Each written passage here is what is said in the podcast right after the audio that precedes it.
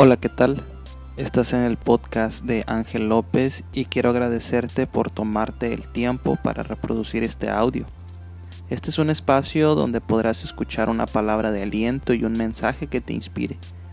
Te invito a que escuches los contenidos de este espacio y que los compartas con tus seres cercanos. En especial, hoy queremos invitarte a quedarte con nosotros hasta el final de esta breve reflexión. Estoy seguro que te ayudará en tu diario vivir. Comenzamos.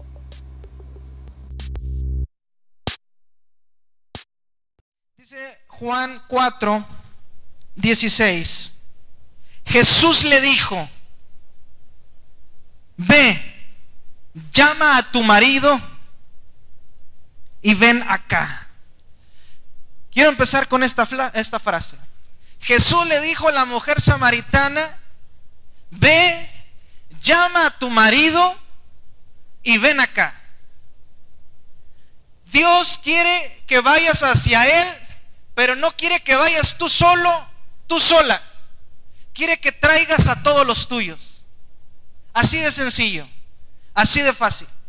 Dios no quiere que vengas los domingos o los jueves o los martes o los días que vengas a la iglesia y que vengas tú solo y dejes a tu esposo allá en casa o dejes a tu esposa allá en casa o dejes a tus hijos, yo voy a la iglesia, pero mi hijo no quiere ir, ah, un día irá. No, ve a tu casa y tráelo a la casa de Dios. Esa es la palabra directa con la que quiero empezar hoy.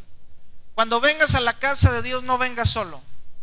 Trae a tu esposa, trae a tu esposo.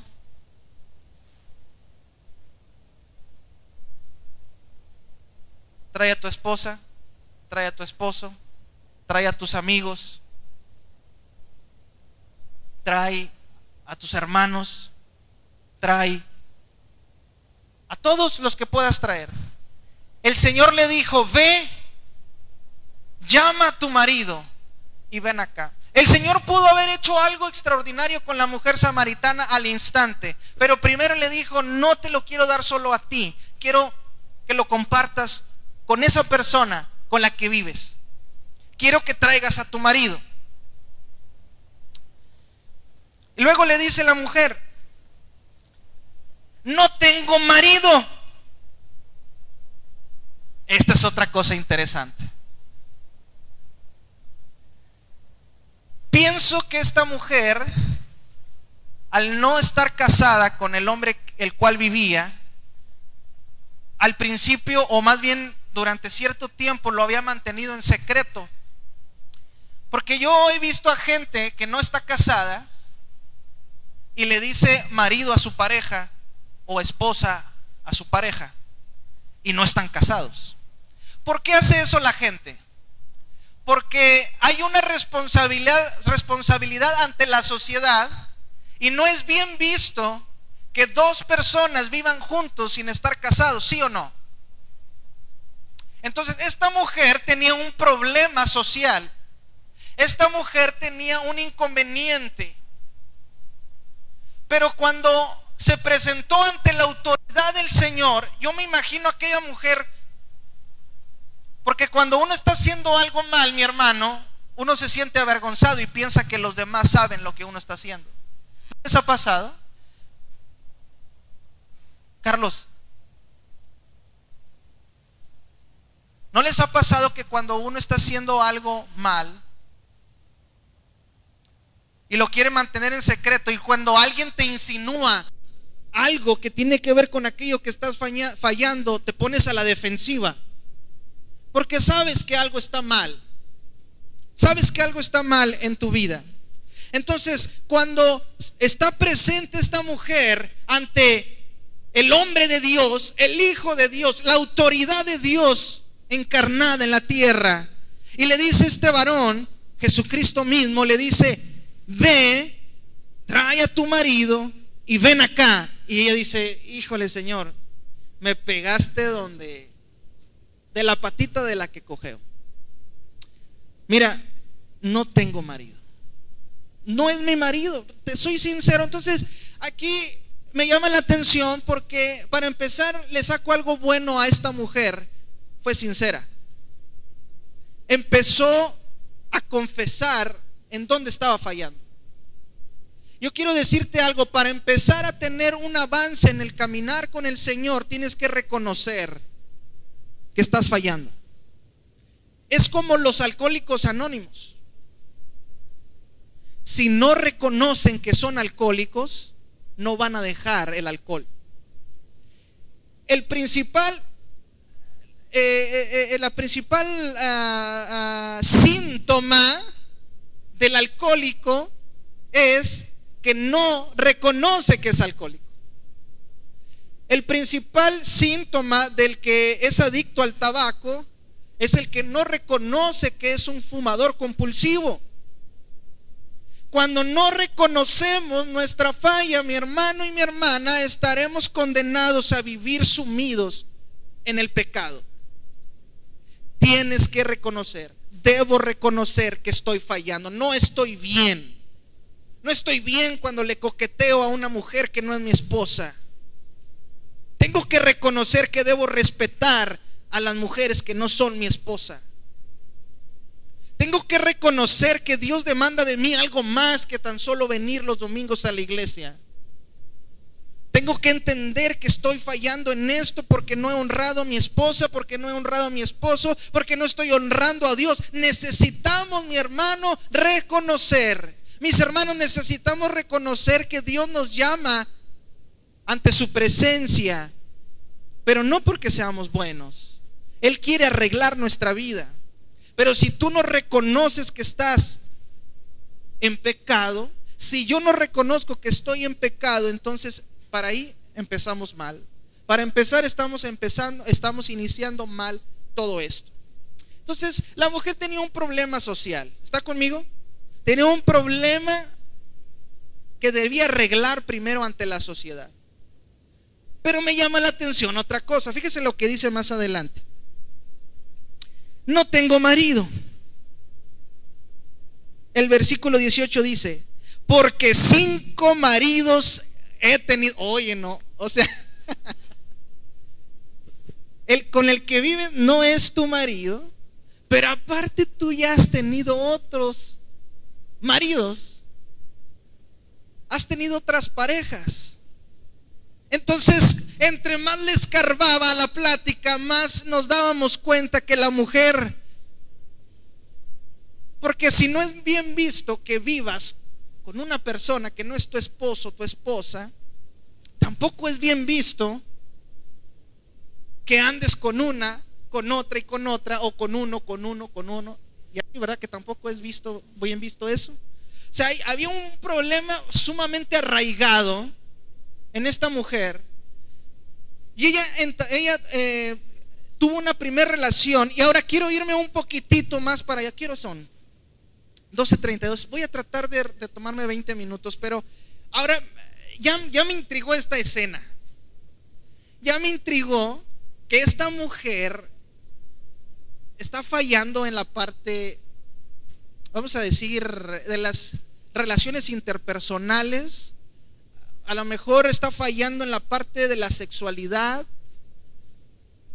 En algo está fallando esta mujer. En este momento, hasta este momento, yo quiero que vaya conmigo hasta ese momento. Vamos a, introducirnos a una máquina del tiempo y vamos a estar ahí donde está aquella mujer con Jesús. Y hasta este momento ella se encuentra viviendo con un hombre que no es su esposo, no es su marido, o sea, está en fornicación. Usted sabe que cuando vive uno con una, por ejemplo, yo si yo viviera con mi esposa, o digo con Vane, pero no estoy casado con ella, estoy en fornicación. ¿Cuántos saben eso? Entonces, cuando uno vive con alguien y no está casado, está en fornicación. Y muchos decimos, hay cosas que eh, ya quedaron abolidas con el sacrificio de Jesús. Pero resulta que los apóstoles dicen, miren, no les vamos a exigir nada a los gentiles más que se abstengan de lo sacrificado a los ídolos, de la adoración a los ídolos, de que coman ahogado y de la que fornicación. La fornicación es un pecado condenado en el Nuevo Testamento. Incluso Pablo dice que la gente que hace eso y que se les dice una vez, dos veces, tres veces, Pablo dice y menciona un caso en la, en la ciudad de Corinto de un joven que se casó con la esposa de su padre y vivía, o no se casó, sino que se juntó con la esposa de su padre y estaba en pecado y dije, ya le dije yo, decía Pablo, ya le dije yo que está mal, ya vinieron los hermanos de la iglesia, ya le dijeron que está mal y él persiste, entonces vamos a entregarlo al, al diablo, a Satanás, para, para que su alma sea salva. Esta predicación está un poquito fuerte, mi hermano, pero ¿cuántos tienen oídos para oír lo que el Espíritu de Dios dice a las iglesias? Entonces, Pablo entregó y le dijo a la iglesia, entréguenlo a Satanás para que sea salva su alma. Mi hermano, cuando alguien está en pecado y se le dice una y otra vez y esa persona por una u otra razón no corrige la falla, llega un momento en el que está expuesto a las garras del enemigo directamente. Y Dios por salvar tu alma tal vez va a permitir que tu cuerpo sea eh, eliminado. Entonces, esta mujer tenía un problema de relaciones. Andaba con uno y andaba con otro. Entonces, indagando un poquito más y yo tratando de analizar todo esto, me di cuenta que la primera vez que ella se casó, ella quiso hacer las cosas bien, porque se casó. El Señor le dijo, trae a tu marido y ella dijo, el con el que vivo ahorita no es mi marido. Y el Señor le dijo, bien has dicho, porque has tenido, sí, porque cinco maridos, o sea que este que tenía era el sexto. O, o sea, al menos tenía pegue la señora. Tenía pegue, ¿verdad? Porque ¿quién va a enamorar a cinco hombres y luego el sexto y, oye, ha haber estado simpaticona la chava, ¿verdad? Entonces dijo, has tenido cinco maridos. Y cuando dice, es que el que tengo ahorita no es mi marido, bueno, algo bueno tienes, mira, porque tuviste cinco. Entonces, ella se casó la primera vez, lo hizo bien, porque se casó. Pero resulta que por alguna razón no se dieron las cosas, se divorciaron, no sé por qué, ella se consiguió a otro o a lo mejor alguien más le, le, echó los ojos, se enamoraron y volvió a tratar de hacer las cosas bien y se casó. Pero algo no resultó y se divorciaron. Y por ahí alguien la pretendió, se enamoraron y se casó una tercera vez. Algo no se dio en esa relación. Se divorciaron. Y por ahí andaba alguien en el trabajo, en la maquiladora, y la vio que, oye, esta aguanta buen bien el turno desde las 7 hasta las 5. La enamoró y se casó por cuarta vez. Algo no funcionó en esta cuarta vez. Se divorciaron y por ahí encontró a un otro, a algún otro. A lo mejor este ya, ella ya, ya había pasado los cuarenta y tantos años y resultó que le echó el ojo uno más joven que ella, tal vez. No, pues ¿quién le da un pan que llore? Y se casó nuevamente con este nuevo chico. Pero algo no funcionó de la relación y se volvió a divorciar. Se casó cinco veces la condenada y se divorció cinco veces. Para empezar, mi hermano, aquí tengo que recordarle algo. El divorcio no viene de parte de Dios. Le dijeron, aquellos hombres a Jesús, bueno, ¿y por qué Moisés nos dio oportunidad de dar carta de divorcio? Y el Señor le dijo, por su necio corazón. O sea, el divorcio es eh, creado por el hombre, por la terquedad del corazón del hombre, pero en el principio dijo el Señor, no era así sino que el que se une a una mujer son una sola carne y por tanto dejará el hombre a su padre y a su madre y se unirá a su mujer. Entonces, el divorcio es reprobado por Dios. Ahora, hay gente que tal vez ha tenido que experimentar este hecho. El Señor vino para rescatar a lo que se había perdido. Y no porque esta mujer había eh, tenido cinco intentos de formar su vida, el Señor la hizo a un lado, le dio la oportunidad y le dijo, ven acá y trae a tu marido. Señor, pero es que con el que vivo no es mi marido. Muy cierto, mujer, has tenido, has sido tremenda. Has sido tremenduzca porque has tenido cinco maridos. Ahora, cuando yo veo esta escena, mi hermano, de que tuvo cinco maridos y cinco divorcios, a lo mejor han de haber sido muy económicos los divorcios en aquel tiempo, ¿verdad? Porque hasta es más barato casarse que divorciarse. Esta mujer o, los, o, los, los, galanes tenían lana o ella, no sé, pero eh, me caso. Entonces, es más caro divorciarte que casarte. Pero esta mujer dijo, ah, vamos a casarnos. No se dan las cosas, ah, vamos a divorciarnos. Y vamos a casarnos otra vez. Y vamos a divorciar. O sea, hizo 10 inversiones en su vida. Porque pagó 5 casamientos y pagó 5 divorcios. Pero ¿saben qué, mi hermano? Lo que yo rescato de esto es que esta mujer quería hacerlo correctamente. Porque se casaba. ¿Qué le costaba haber fracasado una vez y después el otro ya nada más que fuera una pareja normal? Le intentó una vez más casarse. Y si fracasaba en el segundo matrimonio, ¿qué le costaba el tercero que solamente fuera su pareja? Ella tenía un instinto de hacer las cosas bien. Ella quería hacerlo bien. Y no solamente lo intentó una vez, ni dos, ni tres, ni cuatro, sino cinco veces lo intentó. Pero en sus intentos, mis hermanos, llegó un momento en que se cansó Dijo, no, o a lo mejor no se había cansado, pero se le había quedado acabado el dinero, ya no tuvo cómo pagar el casamiento del sexto, o estaba en planes de pagar la boda. No sé, pero resulta que el sexto ya no lo pudo consumar. Por alguna extraña razón, el sexto matrimonio no se había llevado a cabo. Yo quiero pensar que fue tal vez una situación económica o tal vez una cuestión de que ella estaba decepcionada de intentarlo muchas veces, dice, ¿para qué voy a invertir en casarme si me voy a divorciar? ¿Cuál es la filosofía de los jóvenes en la actualidad? ¿Para qué nos casamos? Mira, mejor vamos a conocernos.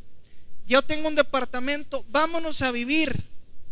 Y si se dan las cosas, nos casamos. Si no se dan, pues cada quien agarra su rumbo. Pero resulta que no al firmar un papel te unes con la pareja, sino al tener intimidad es cuando te unes con esa pareja. Y cuando tú te unes en intimidad con esa persona, entonces ahora son una sola carne y ahora Dios no ve bien que se separen. ¿Cuántos pueden decir conmigo, ouch? Quiero ir avanzando porque se me está acabando el tiempo. Pero quiero decirle que esta mujer lo intentó una vez, dos veces, tres veces, cuatro veces, cinco veces. La sexta, o por economía o por decepción, dijo, no, ya, ¿para qué me caso? Como quieras, si no se dan, ya nomás va a ser más fácil. Nos separamos y me busco al séptimo. Al cabo que ya el siete al menos es número perfecto de Dios. Y entonces el siete al menos ya a lo mejor en esta relación ahora sí ya me va a ir bien. Porque el siete es el sello de Dios. No sé qué estaba pensando la mujer. Entonces, otra cosa que yo encontré en esta parte, mi hermano, es que el marido yo lo interpreté como todo aquello que uno busca para satisfacer los placeres carnales. ¿Qué son los placeres carnales?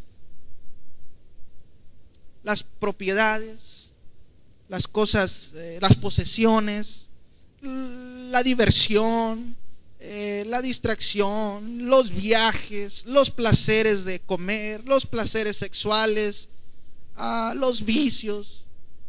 Entonces, a lo mejor dirás, ah, qué bueno que Ángel no está hablando de mí, porque yo nada más una vez me he casado y con esa persona he vivido mis 20, 30, 40 años, así que no está hablando de mí.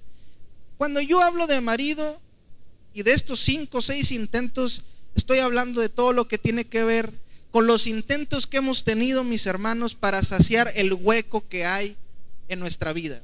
para saciar la soledad, para saciar la tristeza, para quitar la depresión, para quitar la frustración, para quitar todo eso que nos afecta emocionalmente.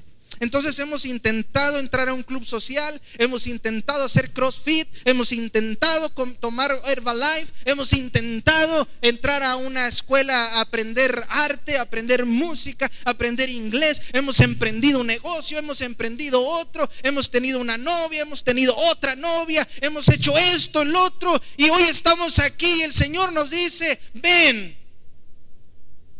Y le decimos, Señor, estoy en una situación vergonzosa pero el Señor está hoy aquí listo para restaurar tu condición. Él quiere restaurar tu condición. Dice más adelante, le dijo la mujer, Señor, me parece que tú eres profeta. Y luego ya empieza a decir, nuestros padres adoraron en este monte,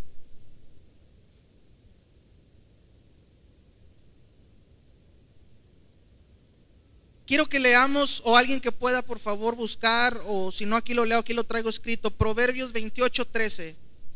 El que encubre sus pecados no prosperará, mas el que los confiesa y se aparta alcanzará misericordia. Esta mujer alcanzó misericordia porque para empezar se abrió con el Señor. Él dijo, Señor, no tiene caso que te esté mintiendo vivo en una relación indecorosa, en una relación mal vista por la sociedad.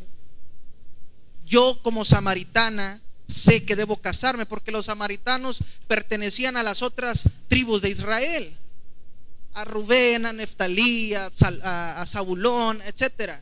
Los samaritanos eran israelitas, pero que no eran de la tribu de Judá. Entonces, de una u otra manera, ellos conocían la ley de Dios. Ellos sabían que no debían unirse con una persona sin casarse. Entonces ella empieza confesando su pecado y Proverbios dice que el que confiesa su pecado prosperará. Necesitamos confesar nuestro pecado. Dice primera de Juan capítulo 1, versículo 8 al 10, versículo 8, si decimos que no tenemos pecado, nos engañamos a nosotros mismos y la verdad no está en nosotros. Si confesamos nuestros pecados, Él es fiel y justo para perdonar nuestros pecados y limpiarnos de toda maldad. Si decimos que no hemos pecado, le hacemos a Él mentiroso y su palabra no está en nosotros. Cuando esta mujer sea sincera con el Señor, entonces ahora está listo el, el, escenario para que el Señor se le revele a la mujer. Muchas veces, mis hermanos, y ya voy a ir terminando, muchas veces el Señor no se nos revela no entendemos a Dios, no entendemos su palabra, no entendemos su llamado, su propósito, porque para empezar no nos asinceramos con Él y no reconocemos que estamos en una condición de pecado. Dice la escritura, todos hemos pecado y estamos destituidos de la gloria de Dios.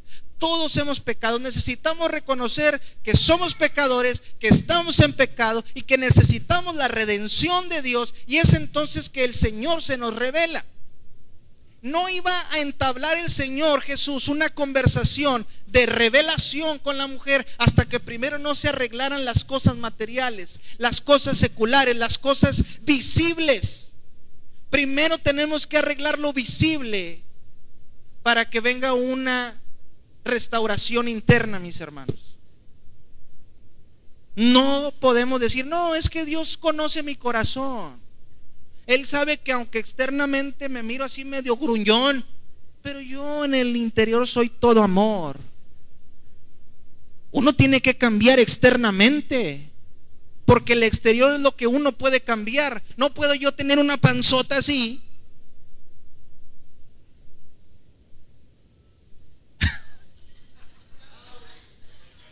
bueno, deja poner otro ejemplo. Este, no puedo tener unas patitas así flaquitas. flaquitas Oh. bueno, no sé qué ejemplo poner, pero Hay muchas veces que nuestro exterior habla mucho de qué hay en nuestro interior. Entonces hay gente que dice, no, pues es que hay uno, pone usted sabe, usted ponga el, el ejemplo que usted quiera. Pero por dentro estamos contaminados y nos excusamos diciendo es que Dios sabe qué hay en mi interior. O sea, el exterior muestra mucho lo que hay en nuestro corazón, en nuestro interior.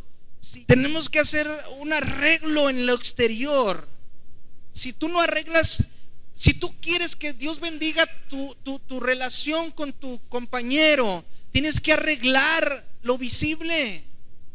Oye, es que ¿por qué no completamos? ¿Por qué estamos en esta situación? ¿Por qué se están viendo afectados nuestros hijos? ¿Por qué? Arregla tu situación.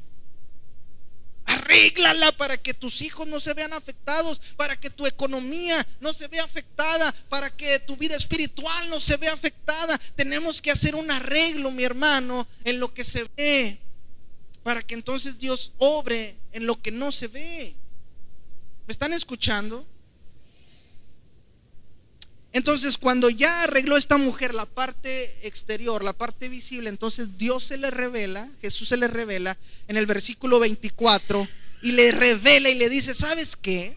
Antes había una división entre dónde debías adorar, había un dilema entre dónde se debía adorar y, decíamos, no, eh, los samaritanos no tienen dónde adorar porque los judíos son los que tenemos el templo de Salomón y aquí en el templo de Salomón es donde se le trae eh, ofrenda a Dios y aquí es donde se le ora y aquí es donde se le eh, adora al Señor. Pero el Señor le dice, ¿sabes qué? Te voy a revelar un secreto. Se llegó el tiempo en el que ni en este monte, ni en aquel, ni en este templo, ni en el otro, sino el que adora en espíritu y en verdad, ese tendrá comunión con el Padre.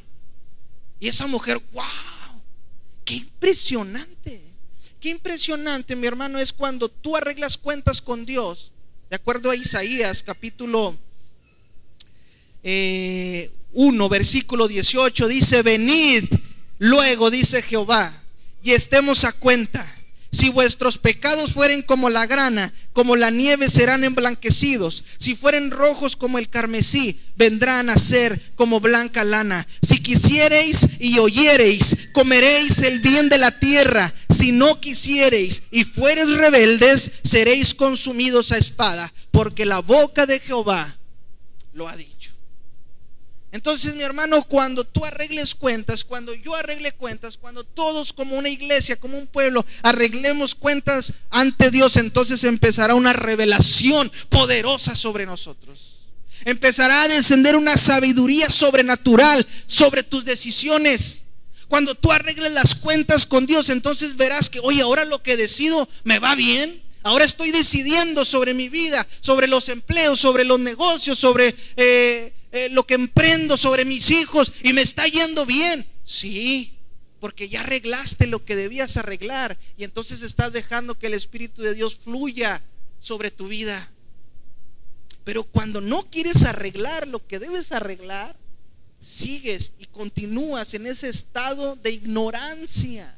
Seguimos ignorantes de lo que Dios quiere para nosotros. Dice la escritura y después, a versículo 24, Dios es espíritu y los que le adoran en espíritu y en verdad es necesario que adoren.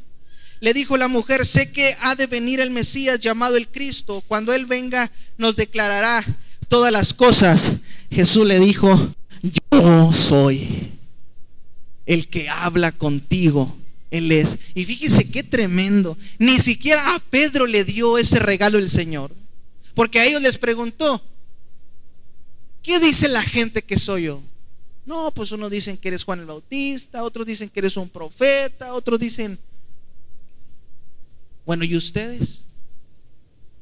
No, pues dijo Pedro, tú eres el Cristo, el Hijo del Dios viviente. Bienaventurado, porque no te le reveló, reveló nadie, sino el Espíritu de Dios. Sino Dios mismo te lo reveló. Pero a esta mujer, el Señor se le presenta y le dice a la mujer, oye, estas cosas me las va a revelar el Cristo cuando venga. Le dice, yo soy, yo soy el que habla contigo, Él es. Y entonces esta mujer, cuando recibe esta revelación, mis hermanos, ahora está lista para convertirse en una predicadora y en una evangelista. Fíjese cómo lo estoy llevando. Dice el versículo 39 que ella corrió a la aldea y muchos de los samaritanos de aquella ciudad creyeron en él por la palabra de la mujer que daba testimonio diciendo, me dijo todo lo que he hecho. Entonces vinieron los samaritanos a él y le rogaron que se quedase con ellos y se quedó allí dos días. Esta mujer, fíjese, ah, ya voy a terminar. Pero dice que esta mujer cuando fue a sacar agua del pozo se encuentra el Señor y empieza a entablar una conversación donde ella sea sincera con el Hijo de Dios y le dice, he vivido en, relaciones indecorosas estos últimos años, no soy digna. El Señor le dice, arregla tus, tu situación, arréglate. Cuando esta mujer dice, ok, sí lo voy a hacer, le dice el Señor, mira, yo tengo un agua, porque el Señor le dijo, ¿se acuerdan que le dijo, dame de beber? Y ella dijo, Señor, tú judío, hablando conmigo que soy samaritana, o sea, ¿por qué estás haciendo eso? Dame de beber. Y le dice, la mujer le está poniendo pretextos y el Señor le dice, si supieras quién te está pidiendo agua, tú le pedirías a Él, Él te daría a beber y no tendría sed jamás. Y esta mujer le dice, pero ¿qué agua me vas a dar si no me estás pidiendo, no tienes cómo sacar agua? Este pozo está muy hondo no tienes cómo sacar agua. El Señor le estaba diciendo algo más allá. Cuando yo te dé del agua que tengo, no tendrás sed jamás. Entonces empieza la conversación, le dice, arregla tu situación. Ella reconoce, se confiesa delante de Dios, reconoce su maldad, su pecado, su error. Y entonces ella, ella recibe la revelación de la adoración espiritual de Dios, ella sale corriendo a la ciudad, se convierte en una predicadora, en una evangelista, y dice que gente creyó por la palabra de ella. Mi hermano, hay gente que no quiere ir a predicar porque está en la primera etapa.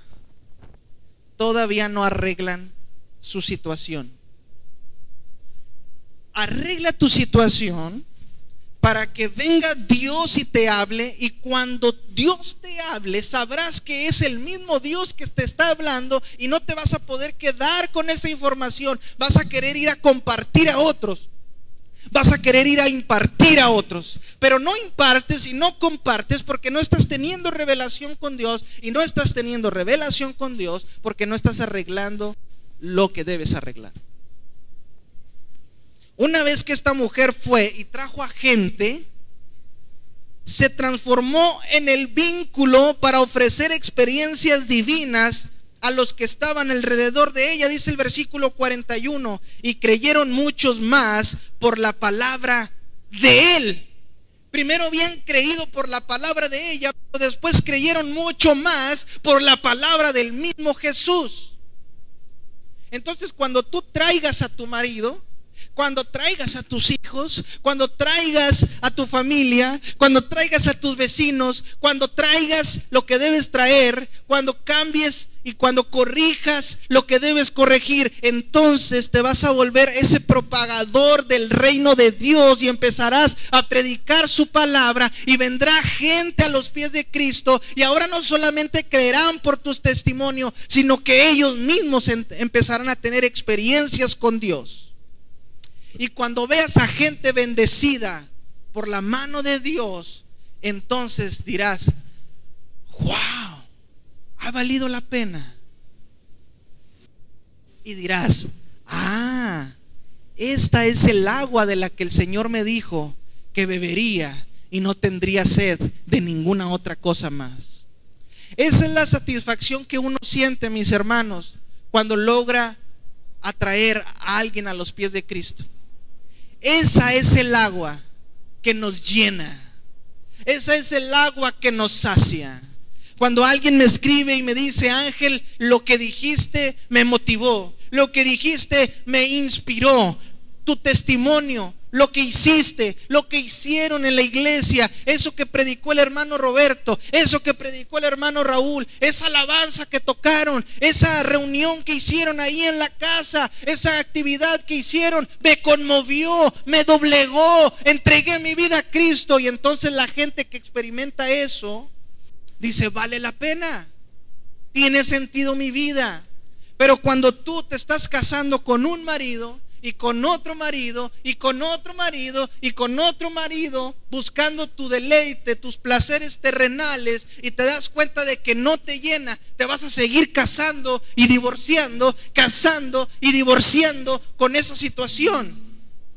Vas a entrar a un trabajo, no te va a llenar, vas a renunciar, te vas a mover a otro trabajo y a otro trabajo y a otro trabajo pensando que es el sueldo que no te suben, es lo que te hace sentir triste. Pero no, necesitas tomar del agua que da el Señor.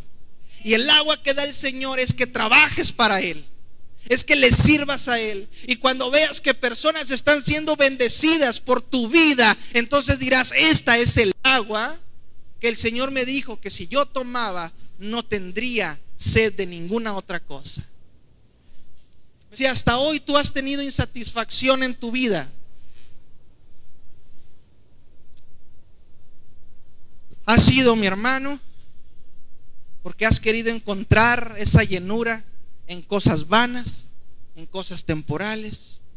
Y es bueno, es bueno que tú te, uh, te realices, es bueno que estudies, jóvenes estudien, dedíquense a estudiar, prepárense, sean los mejores terminen sus carreras, sean ingenieros, sean doctores, sean abogados, sean licenciados, sean emprendedores, sean empresarios, estudien maestría, estudien doctorados, diplomados, capacítense, sean los mejores. Si tú ya estás laborando, busca nuevos puestos. Es bueno. Eso es bueno. Pero no lo es todo. Y eso no es lo que llena. Lo que llena es ser hijo de Dios, servir al Señor. Y esa es el agua que tú vas a tomar y no tendrás sed jamás.